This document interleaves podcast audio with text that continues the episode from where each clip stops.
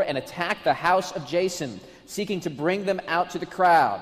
And when they could not find them, they dragged Jason and some of the brothers before the city authorities, shouting, These men have turned the world upside down and have come here also. And Jason has received them. And they're all acting against the decrees of Caesar, saying, There is another king, Jesus. And the people and the city authorities were disturbed when they heard these things. And when they had taken money as security from Jason and the rest, they let them go.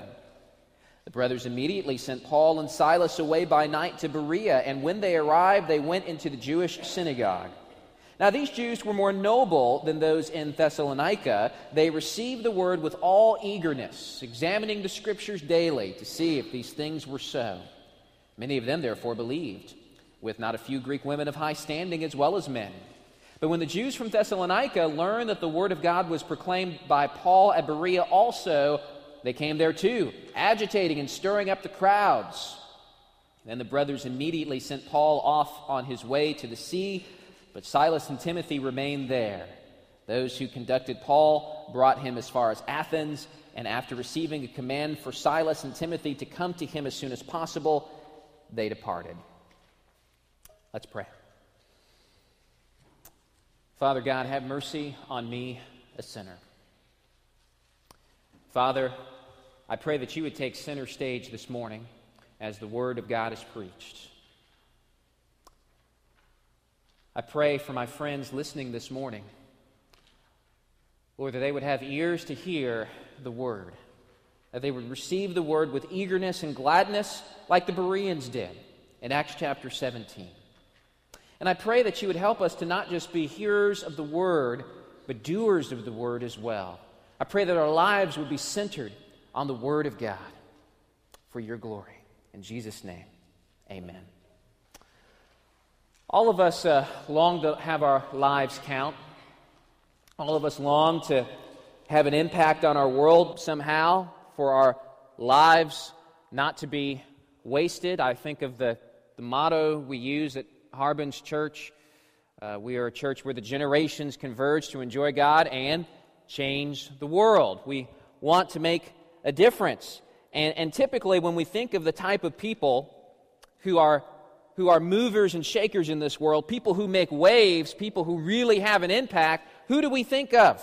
What kinds of people do usually come across our minds? We think of kings, we think of presidents, world leaders, people of great means, impressive people, people of, of great eloquence and influence and prestige. We tend to think that, that these elite people are the ones who are the real movers and shakers, the ones who are really making a difference and shaping the course of the world. Yet in Acts 17, we see some men here that are having a tremendous impact on the world, an impact that is greater than kings or rulers or others that men may deem significant. We see people who are not wasting their lives, but we see people who are making a difference for time and for eternity. And if you want your life to count, if you, if you really want to make a difference, if you really want to have an impact and shake the world, forget about running for president. Forget about aspiring to be a millionaire.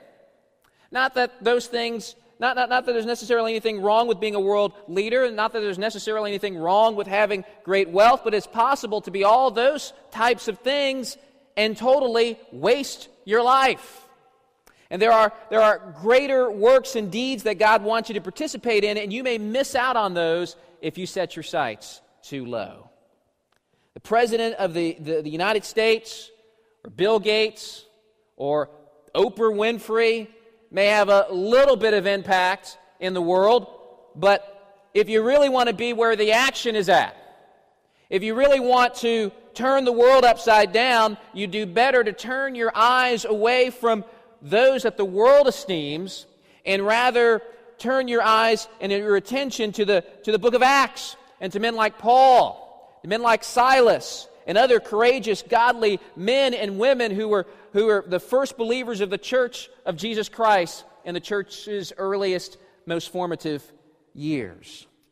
We are continuing our series now in the book of Acts, and in the first portion of this book, the, the writer Luke uh, focuses most of his attention on the ministry of the Apostle Peter, who was the forefront of the leaders of the early church and was used by God in a great way to facilitate the church's expansion. But by the time you get midway into the book of Acts, Luke begins to shift his focus, his character focus. He begins to, to, to turn his focus onto Paul, who would build upon Peter's foundational work. Paul, uh, more so than even Peter, has a more of a, of a cross cultural missions focus. The, the early church was initially a Jewish church, but God did not intend for Christianity to be a, merely a Jewish religion. Jesus Christ gives us his intentions for the church and, uh, uh, and, for his disciples in Acts chapter 1, verse 8. In the very beginning of the book of Acts, Jesus gives us his intentions for the church.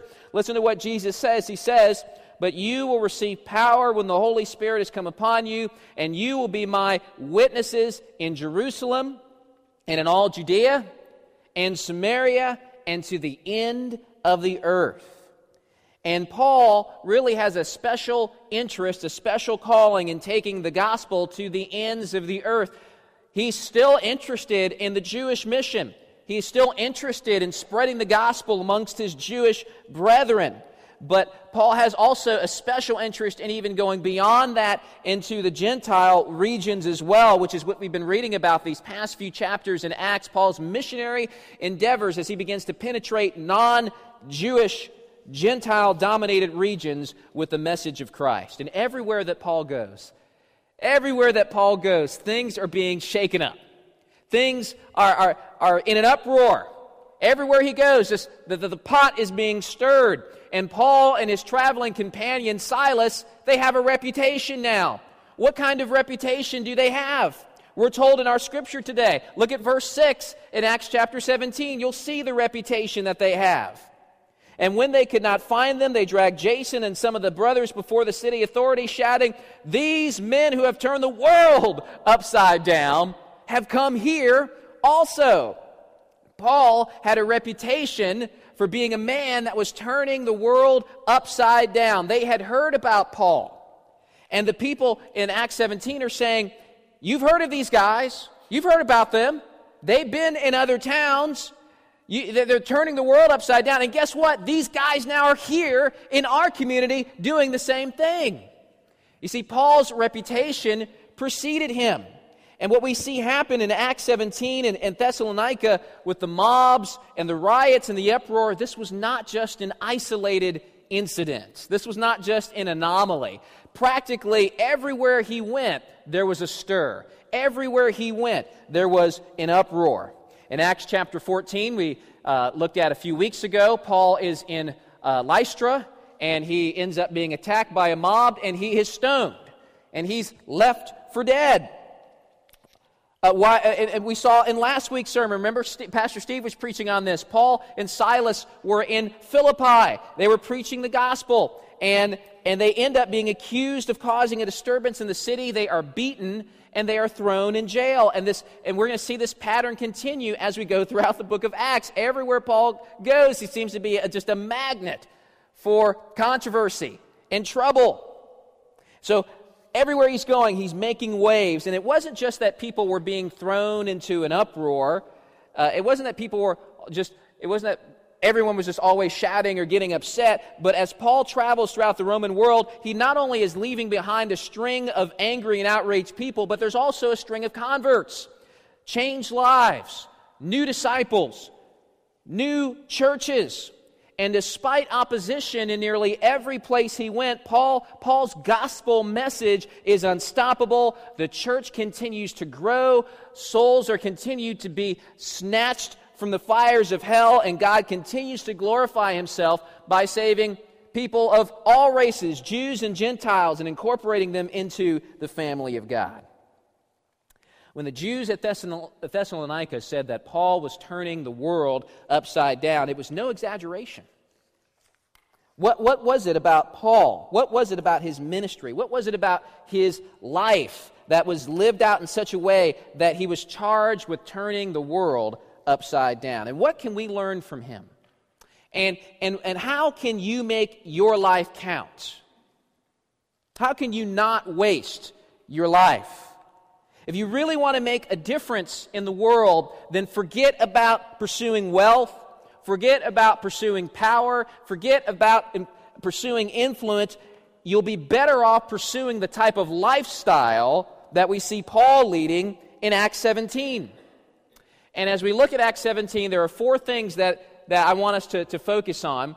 And, uh, and we are not going to be able to do all four this morning. I'm going to I, realized that as I was, I was, I was prepping this sermon. I'm just not going to even try to cram it all in because it would be like you drinking water through a fire hose, and I'm going to have mercy on you. And I'm only going to do two this morning, and then we'll look at two more next week. But here are the four things that I want us to, uh, to focus on. Four ingredients that when you combine them into your life, into your ministry, you'll be on your way to really making your life count big time.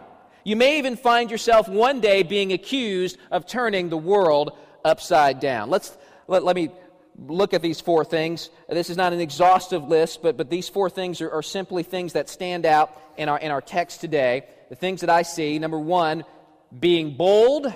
Number two, being word centered. Number three, preaching the suffering and risen Christ. And number four, proclaiming Jesus as King. Being bold, being word centered, preaching the suffering and risen Christ, and proclaiming Jesus as King. We'll take the first two uh, today, and then next week we'll take a closer look at the final two. The first one, being bold. Being bold. Having courage. You ever struggle with boldness in preaching the gospel? I mean, I, I, you don't need to do a show of hands or anything like that, but this, this is a question you may want to think about. Do you struggle with boldness in preaching the gospel? You know, if Paul was anything, he was bold. If Paul was anything, he was courageous. Virtually everywhere that, that Paul has, has been going, there has been trouble, there has been a stir, there has been an uproar, and often he, was, he found himself in situations where his very life was on the line, where his life was in danger. As I mentioned in Lystra, he was stoned and left for dead. Last week's chapter, Paul and Silas were in Philippi. They were beaten. They were thrown into prison. And this, the beating that they took wasn't just, you know, a, a few body shots to the, to the stomach or to the face. They were severely beaten with these hard wooden rods over and over and over again. Steve last week was pretty graphic when he was describing the beatings and the sufferings. I'm not going to get into all that today, but they were beaten to a pulp and they were put in stocks in jail. And what do Paul and Silas do after they're released? What's their next step? What do they do after that? What would you do after you had been through something like that? I'd probably take a vacation. I'd probably do a little bit of R&R. Well, I, I put in my time, and I'm, I'm, I'm done. I'm going to go to Disneyland for a while and relax. That's not what Paul and Silas do. In Acts 17, right after this, they go to Thessalonica and preach Jesus. After what they had just experienced in Philippi, that takes boldness for them to do that. And even Paul himself admits that this is a bold thing to do. He says as much in the book of First Thessalonians. Uh, First Thessalonians was a, was a letter that Paul wrote to the, the Christians in Thessalonica okay? That, that's the city that Acts 17, the first half of Acts 17 is taking place in. And Paul writes First Thessalonians after this story here in Acts 17. And he's writing First Thessalonians, and in some of the book, he's reflecting back on his experience in Thessalonica. And listen to what Paul says in First Thessalonians uh, chapter 2, starting at verse 1. And you can actually turn there if you want. I'll, I'll, I'll be there for a little bit. But uh, it's 1 Thessalonians chapter 2, verse 1. Paul says, For you yourselves know, brothers, that our coming to you was not in vain. But though we had already suffered and been shamefully treated at Philippi, as you know, we had boldness in our God to declare to you the gospel of God in the midst of much conflict. Paul is essentially saying that after the beating and the suffering and the, the shameful mistreatment that he and Silas received in Philippi, it took some boldness to keep going and to continue to put their lives on the line. Paul admits that. He says, We had boldness in our God to declare to you the gospel of God in the midst of much conflict. And what was that conflict? Well, we see at least a portion of that conflict in our text today in Acts chapter 17, don't we? Some of the Jews stir up a mob against them, and they are eventually driven out of the city. And, but, but it's interesting, what, what, do, what do they do after they are driven out of Thessalonica? Acts 17, verse 10 says, The brothers immediately sent Paul and Silas away by night to Berea, and, and, and then they arrived and they went into the Jewish synagogue, and they started again preaching the gospel. They just follow the same pattern over and over and over again. They go to a city, they preach, they're persecuted, they're attacked, they're driven out, and then they just go to the next city. And they preach, and they are persecuted, and they are attacked, and they are driven out. And then what do they do after that? They go to another city. And the same thing happens. This pattern continues throughout the book of Acts. Now, you would think that Paul might eventually sit down with Silas, especially after what, what they went through in Philippi. You would think that they would sit down and have a little staff meeting. And they'd say, you know what? Maybe we ought to revisit our strategy here. Maybe we ought to do things a little bit different. Maybe we need to be a little more seeker sensitive in our preaching. Maybe we shouldn't talk about sin that much. Uh, uh, maybe we shouldn't be so upfront about Jesus being the only way and being and, and, having this offensive message that's always getting us into trouble. No, that, that's not what they do. Paul doesn't change his tactic. He doesn't change or water down his message. He rather boldly proclaims the message in the face of persecution, in the face of opposition. You will never be accused of turning the world upside down if you lack boldness if you lack courage. But where did Paul get that type of boldness? Where does that type of courage come from? I, I think the, the book of Acts actually answers this question, at least in part, up front in the very beginning. Remember what Jesus said to his disciples, Acts 1 8. You will receive power when the Holy Spirit has come upon you. And then you will be my witnesses in Judea, Samaria, and to the ends of the earth. So we see in Acts 1, what is Jesus doing? Jesus is linking the power of the Holy Spirit with the ability of the disciples to be a witness for Jesus Christ. And I think as you read through Acts, it becomes quite clear that one of the ways the Spirit empowers Christians to be witnesses is through giving them boldness, a supernatural boldness. Now, that word boldness comes up a number of times in the book of Acts. Uh, the, the, the, the, Greek word uh, parrhesia, that, that, that comes up several times in, in Acts. And this is an important word in Acts. It depicts a spirit inspired courage and confidence to speak the word in spite of any danger, in spite of any threat. You have one of the earliest occurrences of that word, that Greek word parrhesia, boldness, in the book of Acts, chapter 431. It says in verse 31 of chapter 4 And when they had prayed, the place in which they were gathered together was shaken, and they were all filled with the Holy Spirit and continued to speak the word of God with boldness.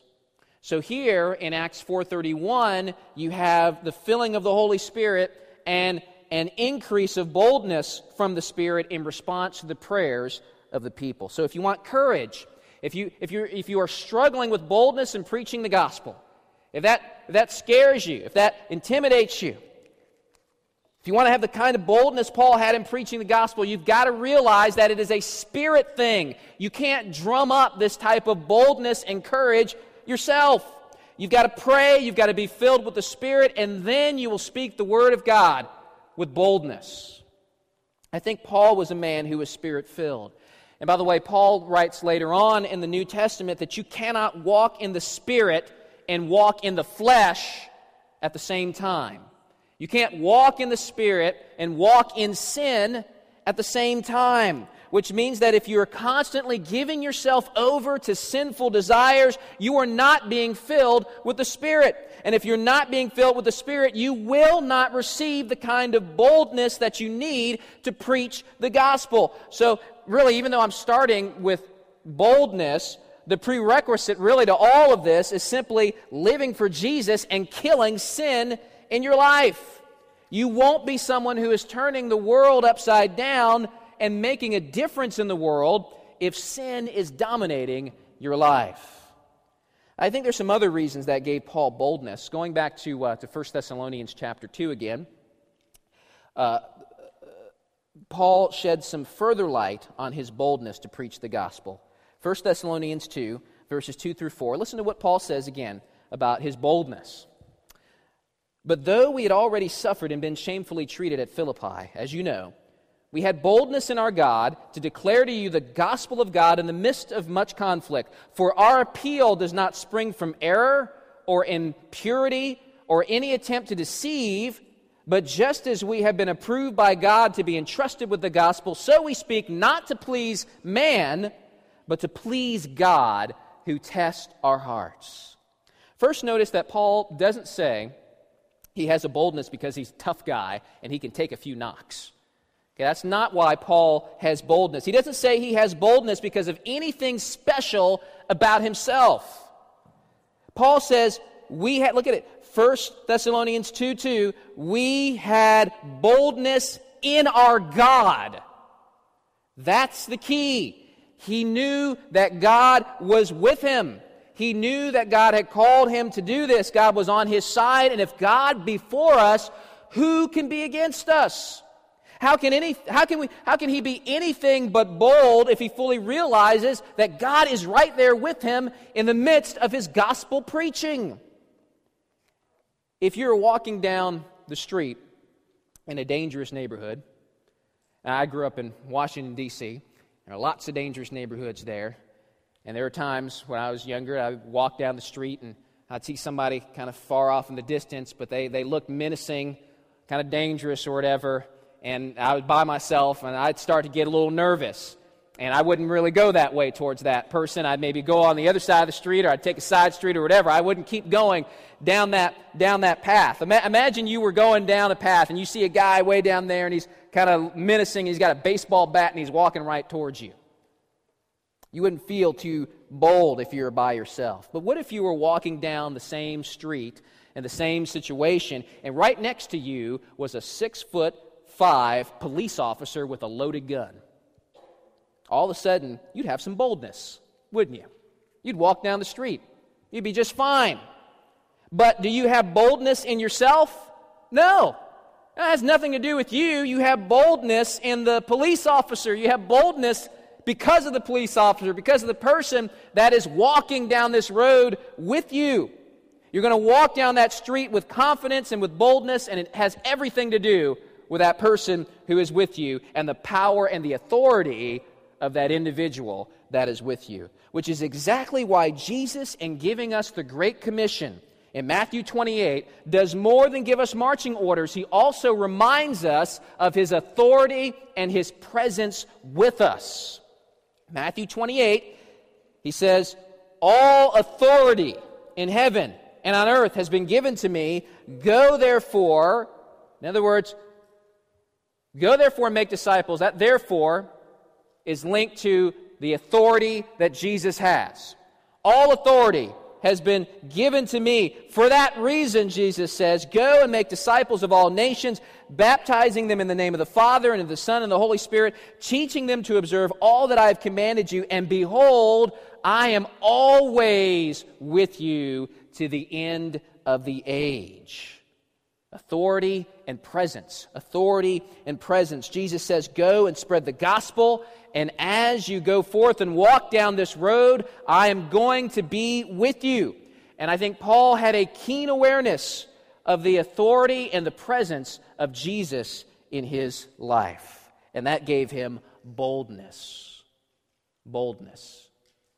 And when Jesus says, I am with you to the end of the age, he's not just talking to those disciples that were standing there with the resurrected Lord, he's talking to you as well. He will be with you as you go forth and preach the gospel. Think about Moses. Remember Moses? God had called Moses to do something that required great boldness.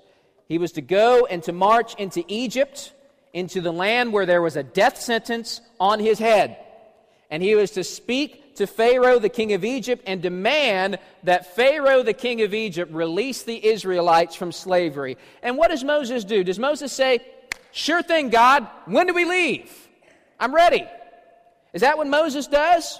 No, that's not Moses' initial response. Moses' initial response is the exact opposite of boldness it is complete and utter fear. And he comes up with all of these excuses as to why he shouldn't be the man to do this thing. And, and Moses says to God, Who am I, God, that I should do this sort of thing? And how does God respond? Moses says, Who am I? How does God respond? Does God say, Well, Moses, you were this, and you were that, and you were that, and that's why you should go? Or does God respond and say, Toughen up, Moses, and quit being a wimp? Is that how God responds to Moses? No, that's not what God says. Moses says, Who am I to do this thing? And God's response is interesting. He says, I will be with you. Almost seems to be in not, he's not answering Moses' question directly. He's sidestepping Moses' question about who he is, almost as if he is not the issue. Moses says, Who am I? God says, I will be with you. He responds to Moses' fear with assurance of his presence. And that's what God always does. He takes the focus off of us, off of our abilities, our lack thereof, off of our fears, and he draws his attention to himself because it's never about us and what we can do. It's always about Him and what He is doing. So if you struggle with boldness in preaching the gospel, remember the presence of Christ. Now, I think of something else in regards to Paul's boldness in 1, 1 Thessalonians chapter 2. Uh, again, Paul says, I'll read it again. As we know, we had boldness in our God to declare to you the gospel of God in the midst of much conflict for our appeal does not spring from error or impurity or any attempt to deceive, but just as we have been approved by God to be entrusted with the gospel, so we speak, and this is important, so we speak not to please man, but to please God who tests our hearts. So, what is the engine that is driving Paul's boldness to declare the gospel in the midst of much conflict? He tells us to please God. Paul is not interested in pleasing men. And when you become more concerned about what God thinks as opposed to what man thinks, you begin to walk in boldness. If you are afraid to preach the gospel because of what others think of you, you will never be accused of turning the world upside down. If the more, if the more you become interested in pleasing God, the less, and the less you worry about what others think, the more bold you become. And that empowers you to do God's will as you're concerned with pleasing Him. And I think finally, also, what fueled Paul's boldness was a holy compassion for lost people. Paul was so convinced of the reality of hell and God's wrath and judgment that it overrode any concern for himself. Paul writes in Romans 9, beginning in Romans 9, listen to what he says. Listen to Paul pour out his heart here. He says, I'm speaking the truth in Christ. I'm not lying. My conscience bears me witness in the Holy Spirit that I have great sorrow and unceasing anguish in my heart. For I could wish that I myself were accursed and cut off from Christ for the sake of my brothers, my kinsmen according to the flesh. What's Paul talking? Paul's talking about his Jewish brothers, his Jewish brethren and he's in deep anguish and sorrow over them. Paul knows that this is not a game. He knows that heaven is real. He knows that heaven, uh, that hell is imminent for all who are outside of Christ. And what's more, Paul has, has a deep love and compassion for his fellow Jews who are on their way to hell. And Paul in Romans 9 is in such anguish and concern that he says that if it were possible for him to go to hell instead of his brothers, he might do that. He might make that sacrifice. He loves and cares about them so much. Now, Paul knows that's not theologically correct. He's not making a theological statement here. He's not teaching that Paul can atone for the sins of lost people. It's just that Paul is so brokenhearted. He is so anguished uh, uh, over the condition of his fellow Jews. Paul was probably weeping as he was writing this. He fully believes that people are doomed forever in hell without Jesus Christ. Now, that kind of firm conviction in the realities of heaven and hell give boldness. Paul was probably thinking, you know, who cares if I get beat up if I go to this city? Who cares if I get thrown in prison? If I can reach one more person with the gospel, it's worth it. This scar here was worth it. This scar here was worth it. If one more person will be saved, is worth it. And so I wonder if we if we lack boldness in preaching the gospel, if we lack interest in preaching the gospel, I wonder if we really believe that these people around us are going to hell without Christ. Do we really believe it? Paul believed it. And the reality of God's wrath on sinners, I think, overrode any fear he may have struggled with and instead provoked in him a sense of great boldness and urgency to preach the gospel. And I think also Paul had an eternal perspective. Paul in Philippians writes this. I love this. He says, To live is Christ, to die is gain. To die is gain. And Paul knows that the worst thing anybody can do to him is kill him. That's all. That is all. And if you're a Christian, that's no big deal at all. And if he is killed, Paul sees this as gain because he knows he will immediately be ushered into the presence of Christ with joy and pleasures forevermore. When you see death as gain, you become the kind of person that can turn the world upside down as God uses you. Our attitude should be like that cited by the author of the book of Hebrews, who says in Hebrews 13 6, so we can confidently say, The Lord is my helper, I will not fear. What can man do to me? When you realize that the Lord is your helper, that man cannot do anything to you apart from God's sovereign plan and purpose, that results in boldness. Paul says in 2 Corinthians 4, this is another one I love. 2 Corinthians 4, verses 17 and 18. Paul's been through so much. And listen to his his uh, assessment of everything he's been through, all the pain and suffering. he says, For this light, momentary affliction is preparing for us an eternal weight of glory beyond all comparison, as we look not to the things that are seen, but to the things that are unseen. For the things that are seen are transient, but the things that are unseen are eternal. I always get a kick out of this verse. Paul says, this light and momentary affliction, this light affliction, are you kidding me, Paul? Light affliction? I mean, have you gotten hit with stones too many times in the head that you forget what you've been through? Light affliction, you were stoned and left for dead. You were beaten to a pulp. you were hounded by mobs from city to city. You've been in jail multiple times. You're always looking over your shoulder because there are people who want to kill you on a regular basis. Light affliction, Paul? You call that light? How can Paul call that light? Is he a masochist? Is he super tough guy? No. This doesn't have anything to do with toughness. It has everything to do with vision. There is something that is coming for Paul that is so amazing, so incredible, so wonderful that compared to the sufferings that he is going through, those sufferings seem minuscule. Can you ima- imagine how amazing heaven is going to be? That it is so wonderful that it makes beatings and lashings and persecutions look like it's light? Looks like it's, like it's no big deal? I mean, oh, how we need to pray that God gives us a greater sense of what is to come in the next age. Because as God increases our eternal vision, I believe it will release a greater boldness in us.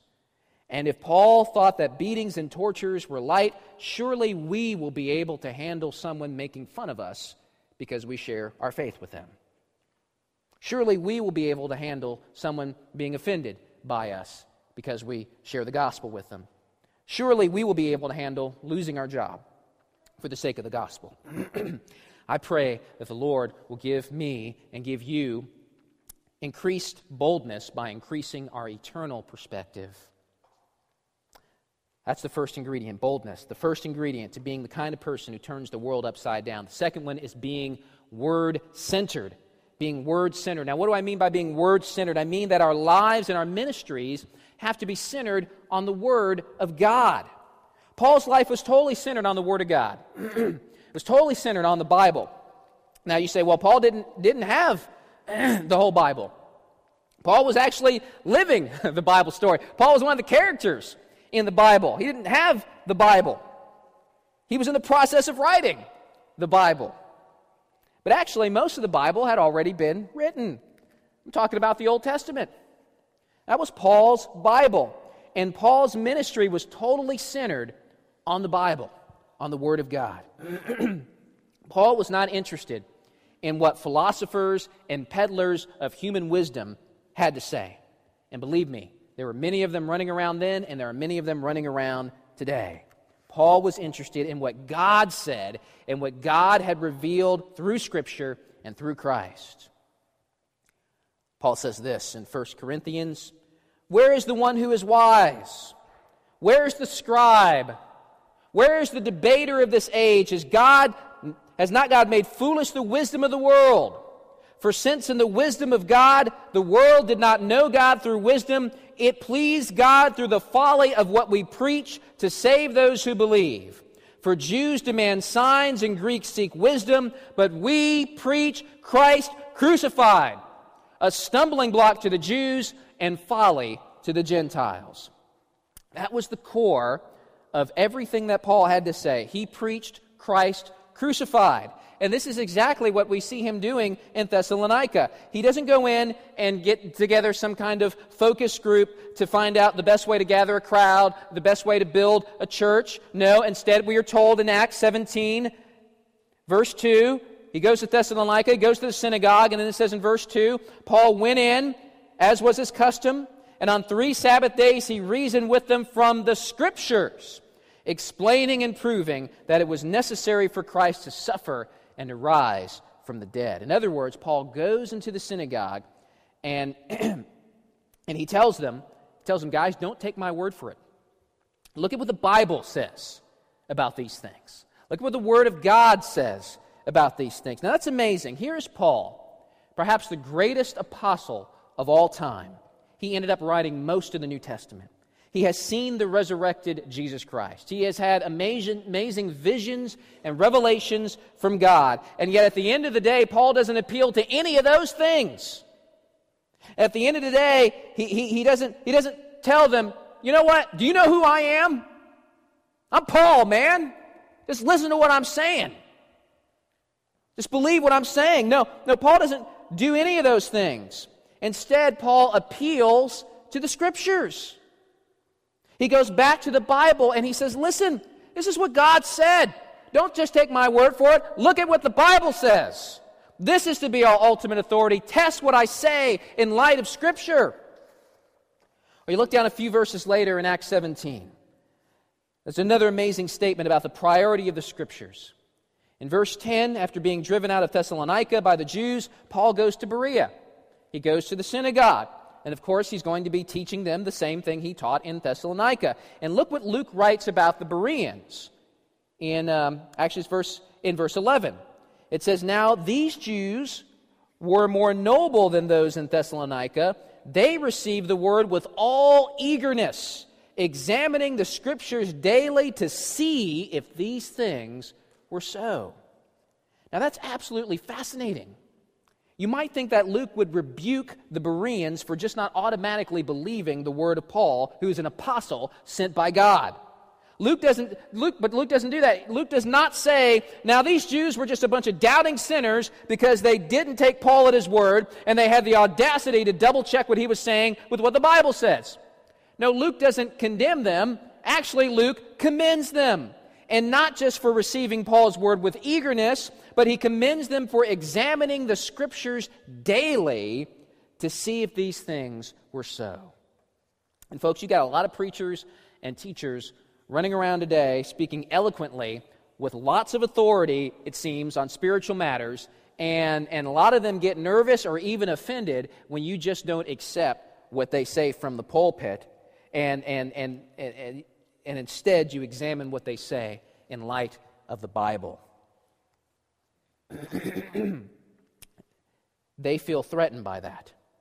But they shouldn't feel threatened by that. They should join Luke and commend that kind of activity. If the Bereans are commended and are called noble for examining what the Apostle Paul says in light of Scripture, then you should be commended for examining what insignificant Deemer Webb says in light of Scripture. Take what I say and test it in light of the Bible. Why? Because man shall not live by bread alone, the Bible says, but by every word that comes from the mouth of God. The Bible is to be your life. You think bread is life? The scripture says the word of God is your life. Just like you need bread to live, you need the Bible to really live. We need to be a Bible centered, word centered people if we're going to be a people who will make a difference in our world and perhaps even be accused of turning the world upside down. Because the Bible is the only book that contains everything you need to know about life, God, salvation, eternity. I was at Discover Mills Mall yesterday. I was at Books a Million. and man, there's like a million books there. Give it the right name. And there's a lot of books there on spirituality and religion and philosophy and, and all that. And some a lot of these books contain no truth whatsoever. Some of them may contain bits and pieces of the truth, partial truth, whatever. Some of these books are helpful, most are not. But the Bible stands above and beyond all those other tomes, far and away above those other books. Because this is the only book that comes directly from God. And if what you have to say is not shaped by guided by, filtered by, driven by what this book says, then you have nothing to say that is more valuable than what the world has to say. And you won't be of any lasting help to anyone. Now, in regards to the supremacy of the Bible in our lives and in our preaching and our witnessing, I've been asked, one of the questions I, that I get asked often is, well, what do you say to people who don't believe in the Bible? I mean, how do you respond to those people? I mean, Paul went to the Jews. They already believed in the Old Testament. That's easy.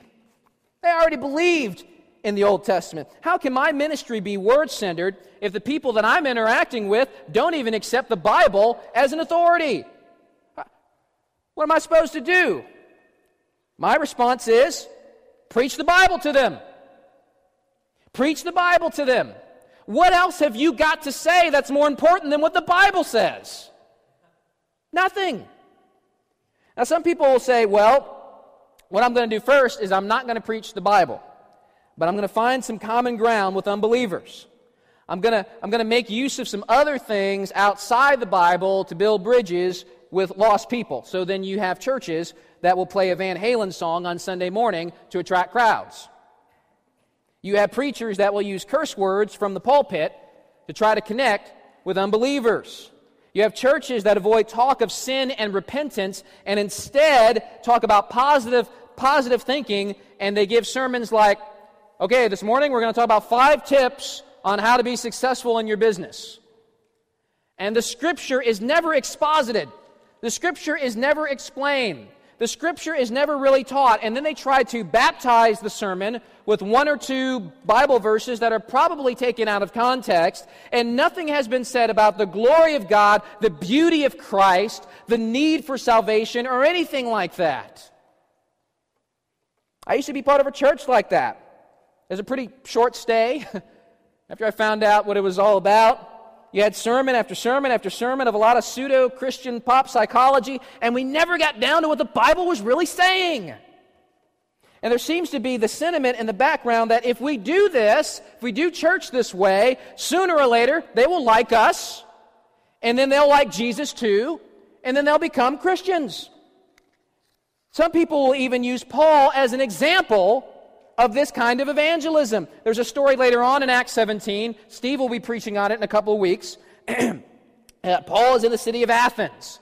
And it's an extremely pagan city where most people are not Jewish and do not accept or even know the Old Testament Bible. And he goes to the Areopagus, which is where often pagan philosophers and religious teachers would speak and teach. And a lot of people point to Acts 17 uh, Uh, in this story later on in the chapter, they, they say that Paul, he, when he's preaching to these people in Athens who don't accept the authority of the Bible, he doesn't go to the Old Testament like he did in the synagogues. He doesn't preach the Bible. But they say what he does is, is he quotes from a Greek pagan religious song and he quotes from one of the famous Greek poets and he evangelizes with secular writers. That is true. If you read that story later on in Acts 17, Paul does quote some things from the secular culture. He quotes a song and he quotes a poet. well, that's all true that Paul finds a way to wisely use something in pop Greek culture to back up his message. It is not true that Paul sidesteps preaching the Bible to people who don't believe in the Bible. As a matter of fact, the whole reason why Paul is in the Areopagus in the first place is because he, he was first preaching about Jesus and the resurrection, and people wanted to hear more about it. He wasn't putting off preaching the gospel, he began his teachings with the gospel, and in fact, ends his teachings with, in Athens with the gospel, if you read that story. So even his ministry in pagan Athens was totally word centered you are never going to encounter an unbeliever who really believes the Bible anyway. They're an unbeliever. you, you may have unbelievers who give some sort of mental assent to the authority of the Bible, but no one outside of Christ really believes it deep down inside. If they did, they'd be Christians. So don't be afraid to preach the Bible to unbelievers. Because the Bible says in Hebrews 4:12, the word of God is living and active, sharper than any two-edged sword, piercing to the division of soul and of spirit, of joints and marrow, and discerning the thoughts and intentions of the heart. the word of God is powerful. I think that we need to come to grips with the fact that if we do not incorporate the truth of Scripture into our life and into our ministry into our dealings with unbelievers, if we don't have a word centered approach with them, then they will not be saved by anything else you do. Now, I know a lot of people say, well, I don't need to preach the Bible to them. I'm just going to make friends with lost people, and I'm just going to live out the gospel. I'm just going to let my life be a testimony for Jesus Christ. And sometimes they will quote St. Francis of Assisi, who Uh, who said a very famous quote. You probably have heard of it. I, I actually read recently that there's some dispute over whether St. Francis actually said this or not, but regardless, it's attributed to him. And the quote is Preach the gospel at all times. If necessary, use words. Now, when I heard that for the first time, I was like, whoa, man, that's deep. I mean, that sounds really good. That sounds really spiritual, doesn't it? Now, I need to tell you, though, my friends, Words are necessary. Words are necessary. The Bible's message of salvation absolutely must be preached. The Bible goes as far as to say that no one will be saved apart from the preaching of the gospel. The Bible says in Romans 10, this is Paul, for everyone who calls on the name of the Lord will be saved. And how then will they call on him whom they have not believed? And how are they to believe in him in whom they have never heard? And how are they to hear without someone preaching? And how are they to preach unless they are sent? As it is written, how beautiful are the feet of those who preach the good news. Now, if you read those verses carefully in Romans 10, you'll find in there the answer to one of the most common questions that I hear What happens to people who never hear the gospel? And I think the answer is clear based on Romans 10. They're lost. They need to hear the gospel.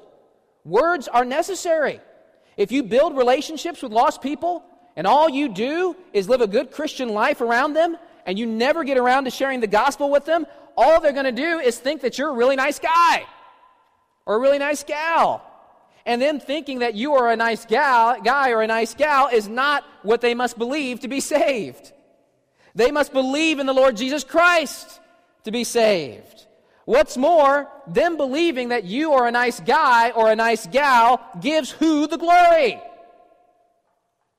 It gives you the glory. Do not deny the glory that is due God by letting people think that there is something great about you as opposed to them thinking that there is something great about God who saved you and, and changed a wretch like you and like me.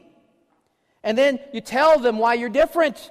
And tell them why you live the way you do, and you tell them about Jesus, and you tell them about what He did for you and what He can do for them. You preach the gospel to them. Let your life and your ministry be word centered and Bible saturated, and maybe one day you will be accused of turning the world upside down.